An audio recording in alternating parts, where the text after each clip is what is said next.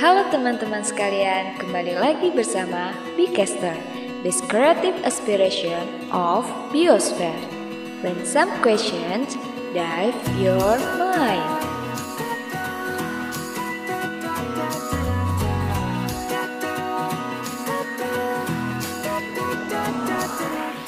Mungkin banyak teman-teman yang sudah mengenal Wahyu, dan mungkin juga tak jarang jika branding sebagai mahasiswa segudang prestasi sudah seakan melekat dari sosok Wahyu ini.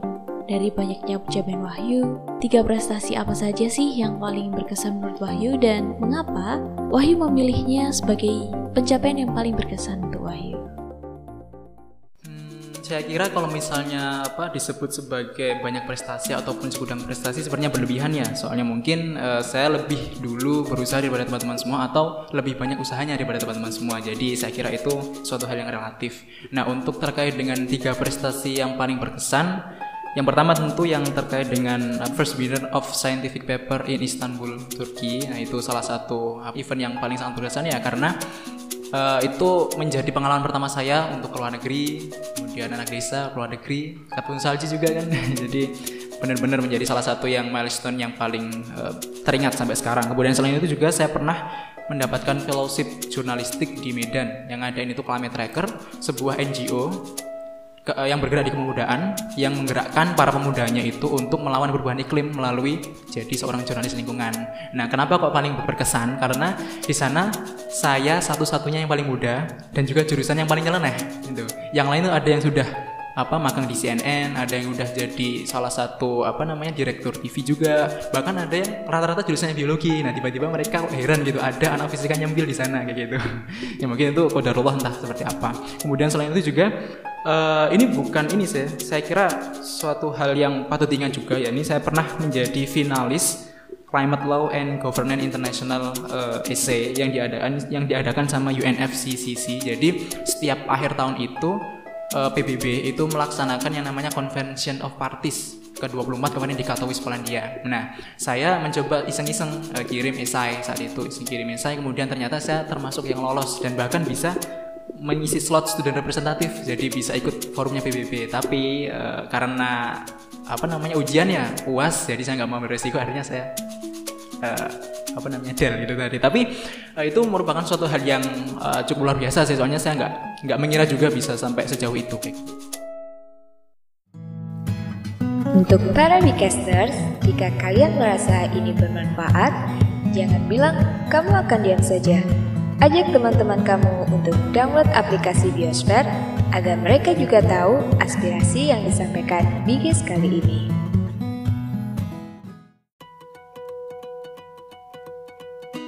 Halo teman-teman sekalian, kembali lagi bersama Bcaster, this creative aspiration of Biosphere. When some questions dive your mind.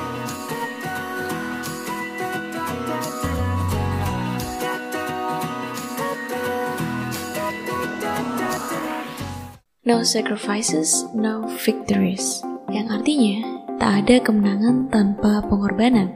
Bagaimana Makna moto ini sampai akhirnya juga turut menentukan buah keberhasilan bagi Wahyu.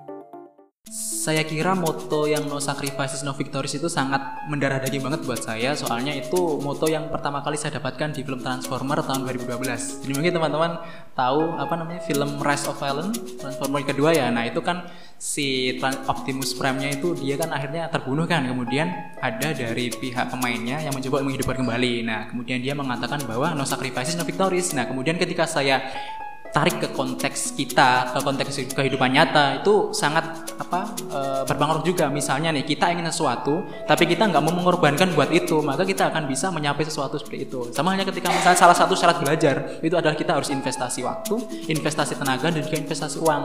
Nah, itu tadi saya sudah singgungnya di awal. Kenapa kok saya kata, yang katanya dibilang sebagai gudang prestasi? Sebenarnya bukan. Soalnya saya sudah lebih banyak menginvestasikan waktu saya daripada teman-teman semua kayak gitu. Jadi saya kira no sacrifices no victories itu sangat relevan dengan apa yang telah saya capai saat ini. Untuk para Bicasters, jika kalian merasa ini bermanfaat, jangan bilang kamu akan diam saja. Ajak teman-teman kamu untuk download aplikasi Biosphere agar mereka juga tahu aspirasi yang disampaikan Bigis kali ini.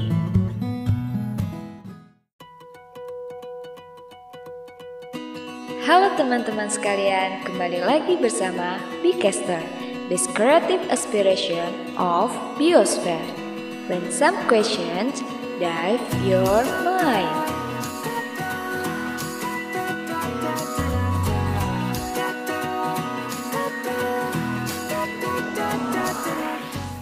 Dari sekian banyaknya pengorbanan Wahyu, ada nggak cerita pengorbanan yang paling berkesan dalam hidup Wahyu? Ada, ada, ada satu pengorbanan, satu cerita yang barangkali itu menjadi salah satu hal yang mungkin gak akan pernah saya lupakan seumur hidup saya.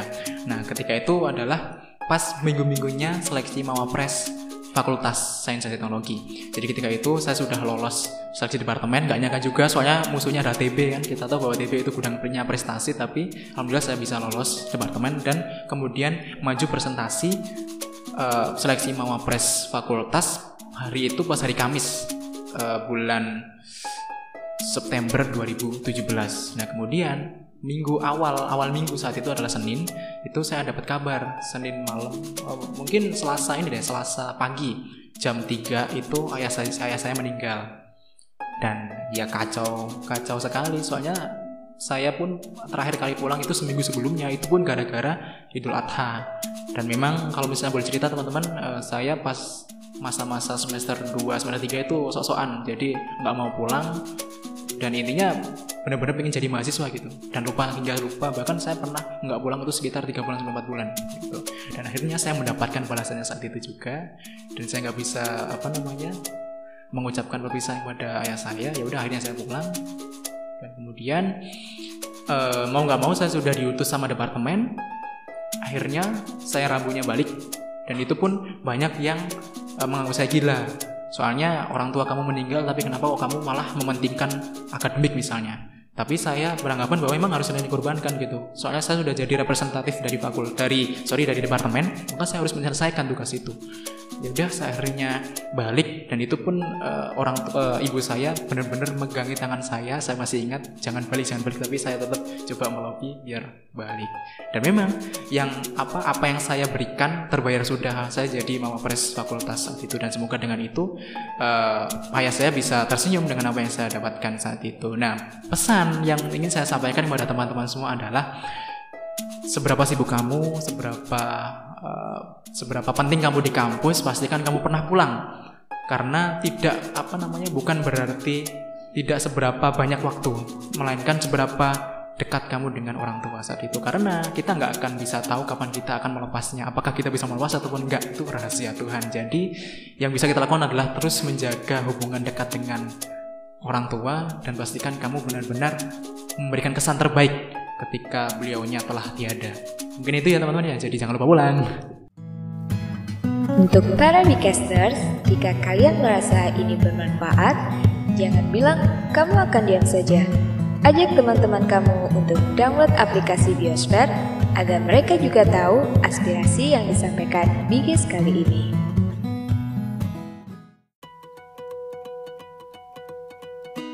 Halo teman-teman sekalian, kembali lagi bersama Bigcaster, this creative aspiration of Biosphere when some questions dive your mind.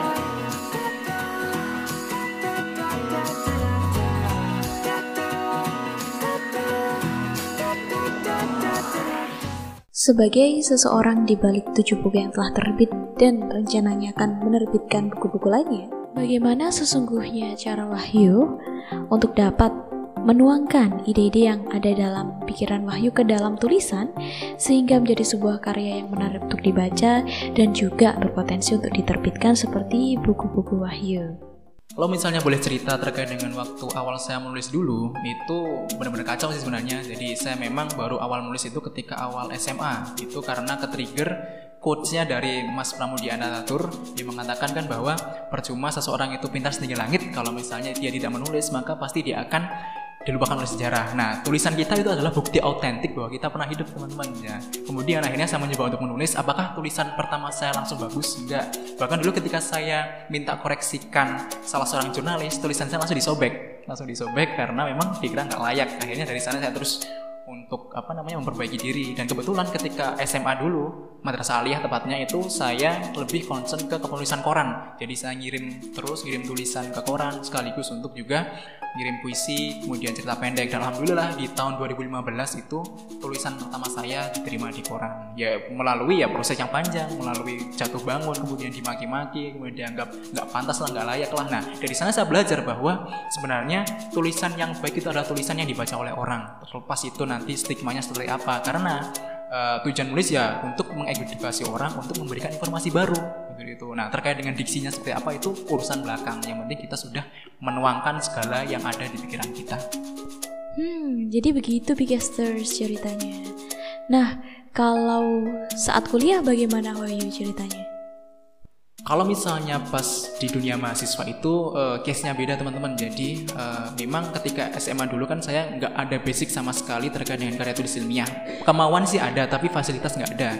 Nah kemudian ketika saya masuk mahasiswa menjadi mahasiswa itu saya balas dendam.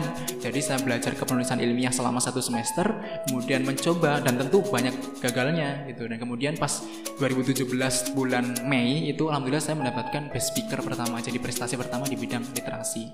Dan terus terus menulis terus menulis Nah, salah satu motivasi saya menulis itu juga karena saya sebagai salah satu hiburan ketika saya bosan di fisika. Yang namanya juga mahasiswa kan pasti kita nggak munafik lah kalau misalnya kita bosan dengan jurusan masing-masing. Nah, salah satu caranya untuk membangkitkan semangat kembali ya juga melalui tulisan itu tadi. Jadi menulis bebas kah atau menulis karya tulis ilmiah. Karena menulis itu juga bisa menjadi salah satu obat buat kita untuk bisa merefleksikan diri, untuk bisa mengedukasi orang lain kayak gitu. Nah, sebenarnya keberhasilan itu juga buah dari kegagalan-kegagalan. Jadi hoax ceritanya atau omong kosong kalau teman-teman itu pengen berhasil tapi nggak mau gagal. Nah, ketika teman-teman pengen memproduksi sebuah tulisan yang bagus, menulis buku atau semacamnya, maka teman-teman satu uh, syaratnya juga harus menulis gitu. Jadi salah satu cara untuk menjadi seorang penulis adalah dengan menulis.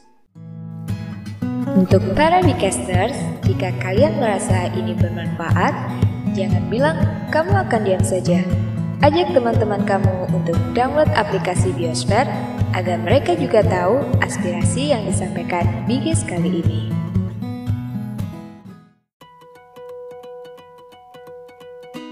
Halo teman-teman sekalian, kembali lagi bersama Bicaster, This Creative Aspiration of Biosphere.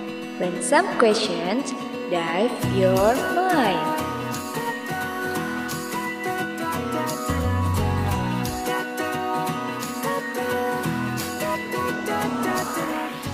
Apa pesan Wahyu untuk mahasiswa lainnya dan para bigesters yang sedang mendengarkan podcast ini? Pesan saya kepada teman-teman semua, terutama mahasiswa, apalagi mahasiswa Universitas Erlangga, jangan pernah menyanyikan waktu menjadi seorang mahasiswa karena empat tahun itu adalah waktunya sangat singkat jadi pastikan teman-teman menjadi mahasiswa yang nggak biasa mahasiswa yang punya ciri khas di masing-masing bidang karena mengapa kalau boleh cerita data mengatakan bahwa hanya sekitar 3% dari jumlah seluruh penduduk Indonesia yang bisa berkuliah. Nah, kemudian dari sekian persen itu hanya sedikit persen yang bisa masuk di perguruan tinggi negeri. Bagi teman-teman yang sudah sekarang berada di perguruan tinggi negeri, maka satu hal yang bisa menjadikan teman-teman bersyukur adalah dengan mengoptimalkan segala potensi, memaksimalkan waktu yang teman-teman punya untuk menjadi para agen-agen perubahan yang benar-benar agen-agen perubahan, menjadi lilin penerang di lingkungan masing-masing seperti itu.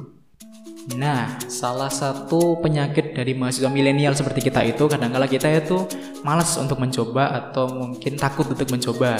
Bener kan? Nah, ada satu tips yang menarik buat teman-teman semua ya. Bagi yang takut mencoba bahwa kalau bagi saya saya sangat menyesal bukan karena saya sering gagal melakukan sesuatu tapi saya akan sangat menyesal ketika saya belum pernah mencoba sesuatu yang itu saya punya keahlian untuk bisa berada di sana. Seperti itu. Jadi pastikan teman-teman senantiasa mencoba karena mahasiswa itu adalah gudangnya tempat untuk terus mencoba terus mencoba terus terbentur terbentur dan kemudian bisa terbentuk dengan uh, definisi dari teman-teman masing-masing. Untuk para Bicasters, jika kalian merasa ini bermanfaat, jangan bilang kamu akan diam saja. Ajak teman-teman kamu untuk download aplikasi Biosfer agar mereka juga tahu aspirasi yang disampaikan Bigis kali ini.